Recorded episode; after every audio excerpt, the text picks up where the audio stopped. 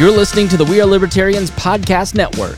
Find all of our shows at WeareLibertarians.com. Welcome to the Chris Spangle Show. Thanks so much for joining me. Today we're talking about artificial intelligence. Should you be afraid of Skynet? Is it going to kill you? Or is it just going to take your job? My friend James Czerniawski is here. He is with Young Voices and Americans for Prosperity, and he follows tech policy. We've had him on a bunch of times to talk about things like Section 230 he just follows this stuff way more closely than I do. But we have a good conversation about is AI dangerous? How can it be used in your career? Should we regulate it? Who's trying to regulate it? And what are their ultimate goals? So stay tuned for that here on the Chris Spangle Show right after these words. James Czerniawski, thank you so much for joining me. I, through the magic of editing, no one knows how badly I just messed up your name. Even though you've been on multiple times, I love having conversations with you. We love to talk about tech policy. You're with Americans for Prosperity. Uh, you are a senior policy analyst. Sorry, I had to pull up my notes. I'm not AI. I make mistakes. Focusing on tech and innovation over there at AFP. And you have a great piece in the New York Post that caught my eye called Cracking Down on AI Companies Could Rob America of Economic Growth. And uh, we'll talk a little bit about that because that's partly an FTC story and government regulation failure story. And will AI get regulated? But I really wanted to have you on to talk about AI because it's the hot topic. Are we going to go full Skynet? Are we going to be killed by AI? I go back and forth, right? My my usage is Chat GPT. I pay for it. I'm part of the problem, but you know what? between Descript and ChatGPT and some of these other things, my job is way easier because it helps me shortcut a lot of ideas. And everybody that I know that uses ChatGPT has saved themselves a ton of time. And everybody that uses AI seems to be doing some cool things. James, I don't see a lot of people being replaced at this point. I see a lot of people having some helpful tools that are like jump starts. Yeah. But I, I also worry about 20 years from now, right? So help me navigate this. Are you hitting the panic button as somebody that follows tech policy way closer than I do? I'm certainly not hitting any panic buttons right now over here, Chris. I think that ChatGPT is just the latest evolution in artificial intelligence technology that goes and shows just how powerful and promising this tech can be when left unfettered with by regulation and government intervention. I think that there's a lot of things that we can appreciate about this. But when it comes to the what I call like the Skynet, when you were referencing that, or the Terminator Doomsday hat donners, if you will. I think that while that's certainly something you can't never say never, it is not something that is likely or feasible. That's like definitely a very off offshoot kind of thing that could happen. And I think that it's important to be pragmatic about understanding that that reality. Some people got lost with that and you had 350 people signing a rather open-ended letter that said something to the effect of we must take the threats of artificial intelligence as seriously as the nuclear bomb and pandemics i'm like you could go and remove artificial intelligence and probably insert a lot of things in there and get a lot of people to sign that same letter because those kinds of things that are being leveled there are, are obviously quite calamitous in nature so I think that there's a little bit of a distraction that goes on with AI because it's the new thing. And there certainly is a, a little bit of an era of skepticism around tech more so than there has been in the past. And that's fine. But I think that people just have to realize that it's not going to go and end the world. No, no AI scientists have come up with a definite conclusion of your Skynet thing. Some people say 10 years, some people say 30 years, some people say 100 years, some people say never. So there's a lot of uncertainty. And I think that when we're looking at how to deal with this technology, it doesn't make sense to go and, and, and approach it from a, a, case of being worried about things. That's not the way that America has done things in the past. It's not the way that we should be doing them now. And it certainly is not the way that we should be thinking about these issues in the future either. We can only stand to gain by going and leveraging this technology to its fullest potential, not by shuttering it with a lot of pointless and sometimes one would say cumbersome regulation. So when you look at it, when you, it's impossible to predict, right? But when you look at the one of the few fiction books I've read in the past few years was Origins by Dan Brown, which is really good. And basically, this computer ends up taking over, and it's really good. I'm not going to spoil the plot twist in the last one eighth of the book, but or the recent military test where it realizes the human being is the problem in telling it not to kill. So it goes and kills the operator in this AI test. I think I think I just was reading in Politico 70 some new think tank has been formed by a Silicon Valley guy that didn't have anything going on so he started an anti-AI think tank basically talking about how we need to regulate AI because 72% of Americans think it's going to kill us all. On on a general scale like how concerned are you in terms of and I know this is the same question, but a different question. I'm asking you to like grade it. You know, when you read these news articles about AI, are you like, look, I'm at a one of concern. It's just going to be a helper. I'm at a 10, like it's going to completely wipe out human beings. Yeah, I would say I'm jobs. more yeah, I would say that I'm more of a pragmatist. I think that there are some valid concerns there. So I'm probably, admittedly, I'm closer to one than I am to to ten. I would say that at the end of the day, there are some valid conversations we want to have around AI. Notably, I think you pointed out at the tail end of your question there, the job uh, displacement uh, question that comes up often with any kind of new technology. I think that's perfectly fair game to want to have that conversation, and we should have that. But largely, again, I don't think that we should be giving into fear and tropes because AI is just the latest iteration of insert technology here that has gotten all those similar kinds of arguments of destruction, despair, addiction, whatever. You can find that examples littered throughout history of people going and likening TV, radio, the electric, electricity more broadly speaking, the car, the first automobiles, right? All of them have had these kinds of accusations leveled against it. AI is just the latest and greatest. And admittedly, it's certainly more powerful technology and transformative technology than some of those things being listed. But at the same time, I think that we can't just put our heads in the sand and pretend that nobody is going to do anything ever with this technology just because we're not. And I'd rather be on the side of investing and developing this technology in a way that lets us go and anticipate those malactors and be able to be better prepared for when they use that technology in such a fashion so that way we can mitigate against downside effects. I want to be in that position where it can recognize the power and the promise of the technology, but also be prepared to better keep us in a position to be successful when bad things do happen because they will happen just like they do with anything. Yeah, this is one of the weird things about libertarians is free markets. But there is an anti-modernity streak that runs through libertarianism, the right, and it combats with the the new Elon Musk transhumanist. He's, I think, like a great example, a microcosm of that entire debate between the transhumanist, where technology will enable us to live better lives than we've ever lived, let's merge with it, versus the anti modernity, let's live in a log cabin and type out a thing. Whereas you're coming at it from the middle, going, look, there's going to be some good, there's going to be some bad, but that happened with the printing press and the wars that followed immediately. That happened with the atomic bomb human beings have an incredible ability to survive. We're still here. And so let's not freak out too much. Yeah, the story of technology is a story of adaptation in many ways. People thought that they knew the world in one way until that transformative technology entered their lives in one way or another. And then again, those same kinds of conversations happened. And lo and behold, people adapted to it. They adjusted. They were able to incorporate it and leverage it to go and help themselves live a better life. So again, these kinds of things are going to happen. The conversation is going to be there. Let's have it responsibly. I don't want to be dealing with Skynet kind of stuff. I think that's a distraction from the actual conversations that we want to have when it comes to AI. And I think that at the end of the day, it's going to be a net positive. You pointed out how this is helping you with with your preparation for the show that you're putting on here, which is always great. Love listening to your guests that you have on all the time. Thank you. But I think that just think about it in the broader context too. This is something where Sal Khan has AI that he wants to use to help kids have their own personalized tutor, which I think is actually a massive boon for kids that have had an educational gap now dating back the last few years because of the COVID lockdowns.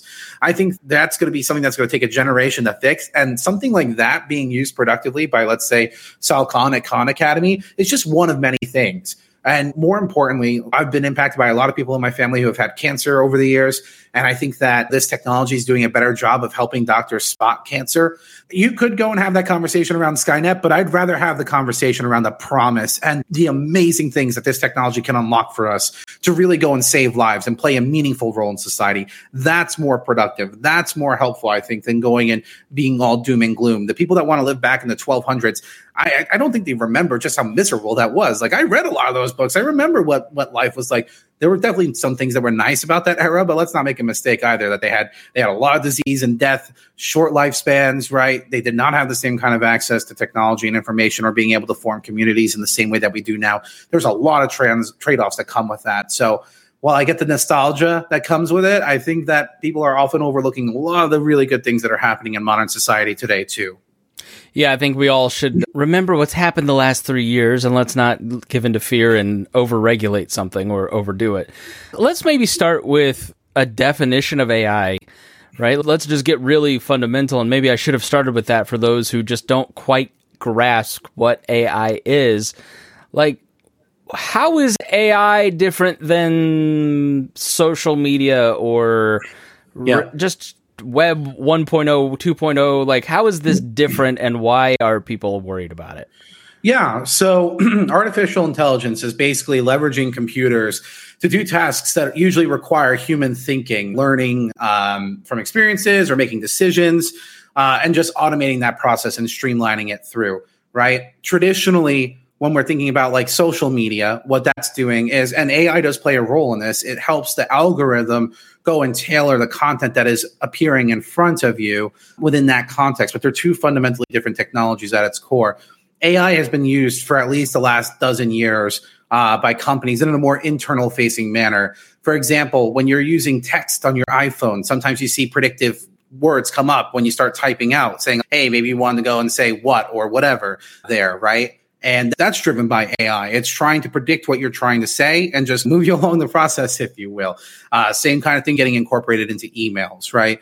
So this is just an evolution of the web, if you will, where you're finally seeing a product that's been used for years in a more internal, behind the scenes kind of way, actually getting leveraged and exposed to the consumer at the end and having them have this interaction now with ChatGPT, where it can help you with planning a travel itinerary, planning out a dietary regimen, right? A workout schedule, if you will, giving you a therapist. I've, yeah, I've talked to multiple people who use ChatGPT. They literally tell it everything. They use it like a diary. Yeah. And then ask it to either write them a schedule the next day, or some people use it like a therapist yeah. Where they, I don't know how I feel about that, but they get something out of it. So who am I to judge? It's very fascinating. I, I never thought of it in that particular context, but hey, if it works for them, I guess to each their own. But yeah, like that's the fundamental difference, right? Is that the way that it's been used historically has been more internal facing to helping businesses streamline things to help them be more efficient about it. And now we're getting to a point where we can actually expose the consumers to this and go and train and evolve it even more to help tailor it to fitting what the consumer wants and needs. So it started out with something as simple as ChatGPT but now we're starting to see emergent variants of this where political ads are getting entirely generated by generative AI. We're seeing for voices, like we were talking offline before this kicked off, where I think it was like Ariana Grande had something going on with using AI voices so that people can go and make songs. And it's like a different kind of arrangement there. So I think that there's all kinds of fascinating things that will go and emerge as the use cases develop that make it fundamentally different than what social media is. So I think that's part of the conversation that's been dragging right now for AI is that when everybody's couching it and thinking about all the bad things, quote unquote, that social media has done to society, they think that there was a missed opportunity there and that justifies them doing something here with artificial intelligence. And I think that's wrong. If you do that and that's how you're approaching it, that means that you're going to get stuck in conversations that are actually unproductive and not letting us advance and promise and support this technology and instead stifle it and bog it down. Yeah. And I think that's, that would be a disappointment if that's what ended up happening here. Yeah, that's interesting. I hadn't thought about that. Is that really what's driving the conversation around regulating? Is look, we missed it with social media. It had all these bad effects. Suicides in teens are way up. It's largely due to Instagram, although I'd argue loss of community is just as impactful. But yeah. is that really what's driving the fear? Is we're right off the back of social media's, I don't know, failure, if you want to put it that way? Yeah, and I certainly have my own disagreements with that entire subject in and of itself. But yeah, if you ask President Joe Biden when he was leading one of the AI luncheons, it was I think a couple months back, he was talking about like how the the harms of social media was something to point to when looking at AI and the harms that could arise out of that.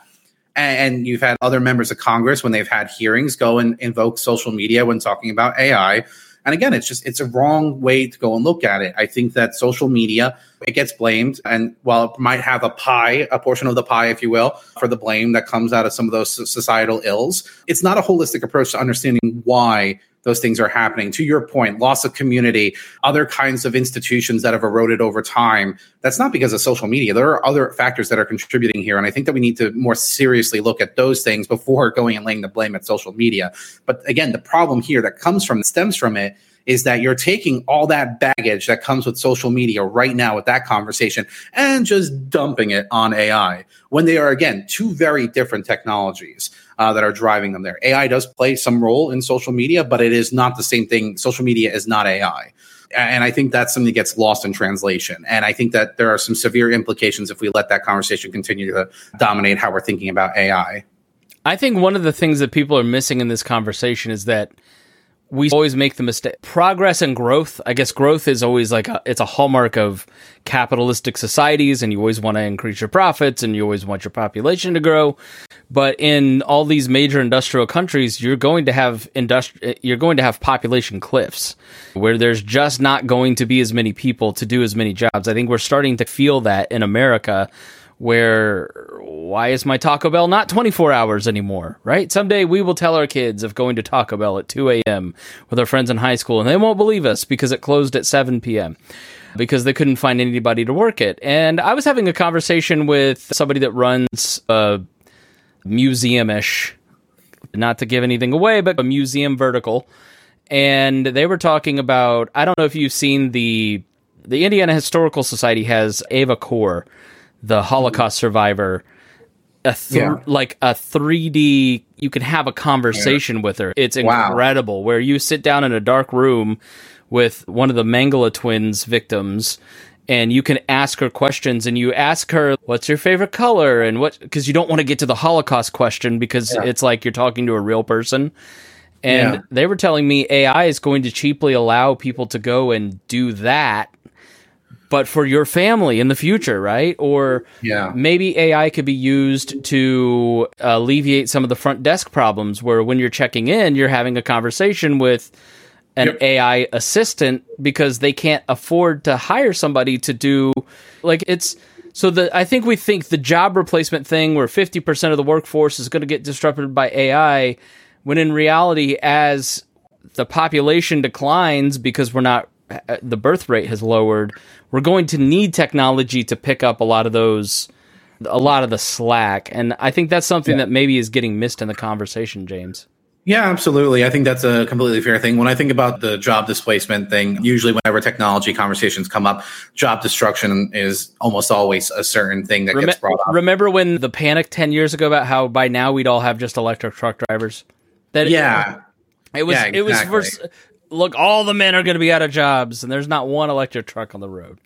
Yeah, yeah, no, it's its own separate problem. And I think that there's actually ways of leveraging that technology with those truckers to come up with a better outcome than is currently there. Cause you follow like what they're going through for their work schedule. And it's insane the amount of hours that they're driving and how uncomfortable it is and the lingering health effects that come from doing that kind of work. Again, respectable stuff. And we want to support job creation and all that. But man, if we can do it better, then why shut the door on that either? Again, I think that the job destruction thing is always brought up with any kind of new technology, but it's important to understand that. Um, I think, especially with AI, it's not going to be like some magic cliff drop off where all these jobs get eliminated and then no jobs get created. There's always going to be job creation too. It's going to be a little bit more of a smooth thing where you see some jobs getting destroyed and some jobs getting created. And also, this other third option of other jobs just getting repurposed. Um, there are a lot of jobs where you have a lot of administrative tasks that maybe you don't like doing. I know that I certainly have them in my work.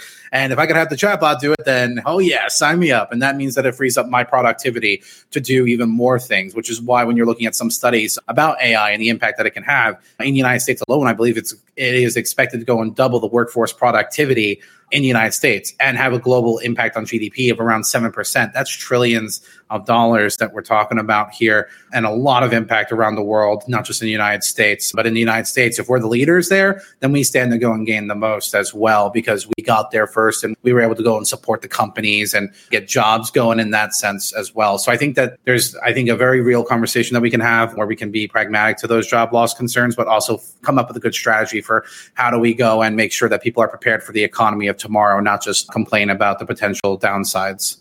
Yeah, I think you made the point about the writers who are striking currently. And yeah. for me, like taking an hour and a half podcast, rewatching it, having to focus for that 90 minutes on writing show notes and key takeaways and all that, isn't it just so much a better use of my time to take the automatic transcript from Descript, put that into Chat GPT, have it summarize it for me, clean up the language into my own voice, and have it take 20 minutes instead of 90 minutes where I can take that other 60 70 minutes and put that towards some other piece of production.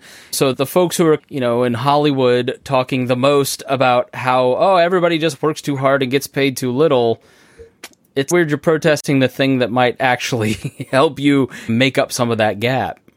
Yeah, no, I think you're absolutely right. And I can, like, from personal experience, like I, I, know I've mentioned in the past, I use AI in my personal capacity to help better frame the kinds of questions that I want to be asking and what is the answer that I'm trying to get to here. And I found that having that conversation, that back and forth with ChatGPT or Bard or any of these AI tools is actually a constructive way for me to think through okay, what are some of the arguments I can expect from a person who does not hold the same view as myself? What are some other angles that I might want to consider discussing that maybe I'm just overlooking.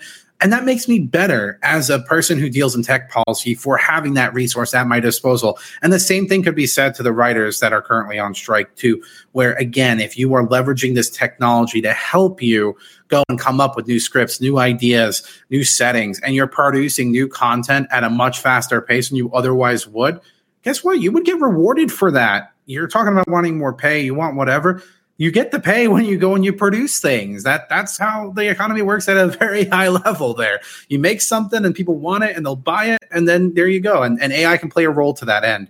And I think that again, whether it's for writing or for other kinds of tasks that you want to do, AI can be extraordinarily helpful. So again, that's why I'm so bullish on the prospects. I think that there's a massive opportunity here. People just have to be aware enough to recognize that and seize it. Yeah, I was having a conversation with a guy who was a cinematographer recently, and he had ChatGPT write all of his contracts. He basically started a, a whole business with ChatGPT, having it write contracts and agreements and set up business plans. And he's, I never would have been able to take the time to research all this stuff. And now I've got people working for me in a freelance capacity thanks to all these agreements that this helped me do. I think it just feel it. Yeah, he wasn't going to pay a lawyer to do any of that because he didn't have the money to begin with. Yeah. Yet he's better prepared. So let's talk about how we're going to screw all this up. I just was reading in Semafor that OpenAI has now started moderating ChatGPT, and they've written a script that hopefully will be rolling out to other social medias. People aren't traumatized in Kenya for having to look at bestiality videos all day, and these services are trying to figure out how to moderate themselves, which I would rather just see some offensive content from ChatGPT than have the I'm sorry I can't give you an honest answer because this might be offensive, which has happened. And then there's also the government regulation piece. So let's start with self censoring first because sure. it seems like these companies are starting to self censor both out of their own fear for their industry and also because of policymakers. Yeah, I think that's unsurprising. You saw that in the social media era, certainly plenty. And I think that you get a lot of civil society orgs going and knocking on the door saying that you've got X problem on your platform. What are you going to do about it? With the expectation that something is supposed to happen at the other end of that rainbow there. And companies would go and sometimes respond and sometimes they wouldn't. But as a result of that, that meant that there was less of a content library, if you will, of things that would be on the web. That's a little disappointing to hear that maybe they're going to do something similar on AI. I think, especially with all the disclosures that the bots have when it comes to it, where it says, hey, we're going to go and say false, misleading things. We might get facts and places and people wrong. I think that it's doing a good enough job of being upfront with the user of saying, hey, don't just like trust but verify, if you will. Don't just take our word on it. Go and do your own stuff. I think that again, it's a new conduit of communication in many ways, and people are interested in trying to control what that looks like. And I can only hope that conservatives and others can go and get better about understanding that we need to try to encourage as much as humanly possible to be on the web. I don't mind things that are offensive, but I also grew up in a time where people were saying a lot worse things than what you typically see on Twitter these days, which I know for some people is hard to believe. Yeah, there's an article in the Byte that somebody sent me and basically students are submitting answers saying i am an ai language model. So it's all these articles about how this is going to destroy academia. Yeah. People are just still copying and pasting the disclaimers. Yeah. Uh, i don't know. It's now let's talk about the policy side. What groups out there within the government have their eyes uh, on devouring this technology and managing this technology currently? What's out there for discussion yeah, that's man, that's a lot which, of. Uh, let me rephrase: which agencies are not trying. Yeah, to. right. That, that that list is a lot shorter, I imagine. But you've got the FTC, the DOJ, the Equal Opportunity Employment Office. The, there's so many of them that are looking at this in different contexts because AI will go and have some overlap with any of this for sure. But a lot of these agencies are looking at it. Some of them are being a little more aggressive than others. The FTC, notably, is seemingly trying to put its foot firmly in the ground and say that it is the AI regulator of choice, even if I disagree with him vehemently of that characterization. They're certainly one of the biggest actors in that space, and certainly the FCC is starting to look at that as well. And there's at least some nexus of, of common sense there in terms of like robocalls and other things where you might see AI getting leverage to do that. Which again, that's a perfectly fine conversation to have, but other people are a little bit more egregious about it. No, it's not. No, I've worked in radio since the mid 2000s, so uh, forget the FCC. Uh, only I'd use a different language. It's not a conversation we're having. Leave free speech alone. I'm a zealot when it comes to the FCC. Just leave my speech alone. But your article is actually about the FTC and some of the L's that they've been taking. Lina Khan has been called to Congress to actually come and discuss her track record of losing in court as they have been unable to actually regulate some of these different mergers like Meta, Meta, Microsoft, Twitter, some of these things. But they're trying to get into the business of regulating OpenAI. What does the FCC want of OpenAI, which their biggest product is ChatGPT? What's the FTC wanting to do?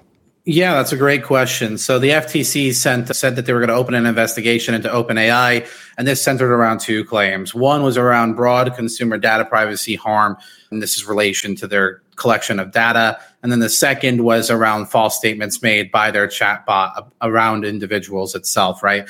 So if you break down those two things, the first one I think falls flat on its face insofar as that how ChatGPT works is that it is basically scraping all publicly available information on the internet and then using it to train its language models. And then that means that really what the FTC was doing, at least in my view, is that they were using that prong to go and justify cudgeling OpenAI over the false statements about individuals that the chatbot can make. Now, what they're doing in that process is that they're trying to say, to your point before about self censoring, they're trying to force OpenAI to control what are the inputs going into their large language model that then go affect the outputs of ChatGPT right? And the problem here is that the FTC is a competition regulator. It is not a speech regulator. All those inputs that I just mentioned that are being publicly available, scraped data off the internet, that is anything from articles, ebooks, you name it, right? And all that's user generated content. When we think about the social media platforms, that's always what it comes down to. That's speech. And the, FT, the FTC has no role in trying to control those inputs in an attempt to go and control what's coming out of the product either. That is speech on either side and the FTC trying to do this should alarm Americans of any political stripe, not just Republicans. Yeah, especially we've talked about jawboning, I think, before, and how the Biden administration, for instance, through COVID, tried to look, this set of experts are the only people you're allowed to listen to. ChatGPT should only have this set of experts. Otherwise, we're going to penalize you the boogeyman of misinformation is the word misinformation is what I see repeatedly. Look, there's misinformation out there. There's a large portion of people who are disconnected from reality and think that Trump won the election and the election was stolen from him. And I get that they've just bought into misinformation, right? It happens, but in reality, the country's going to survive. People, the more speech, the better speech. Sunshine disinfects all that, right? But what is it about the term misinformation that I just keep seeing pop up? Is it that, you know, they want to use this concept as a fear tactic to only allow their experts?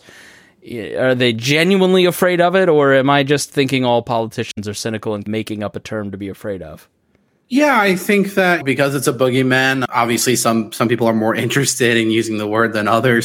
I know that when we were talking about Section 230 stuff in the past, there were proposals by some members of Congress that would open up these platforms to liability if they spread COVID misinformation on their platforms. Now, the problem with misinformation as a general concept is that you're, you're just saying that it is something that you think you believe to not be true But with the COVID example, right, with let's say the lab leak theory, that was getting punished by content rules because of the notion of it being labeled as misinformation. But you fast forward a year later, that starts to become a little bit more like a fair question to be asking. And then you fast forward to today, and it's very much in the mainstream of a question to be asking, but it was originally labeled as misinformation.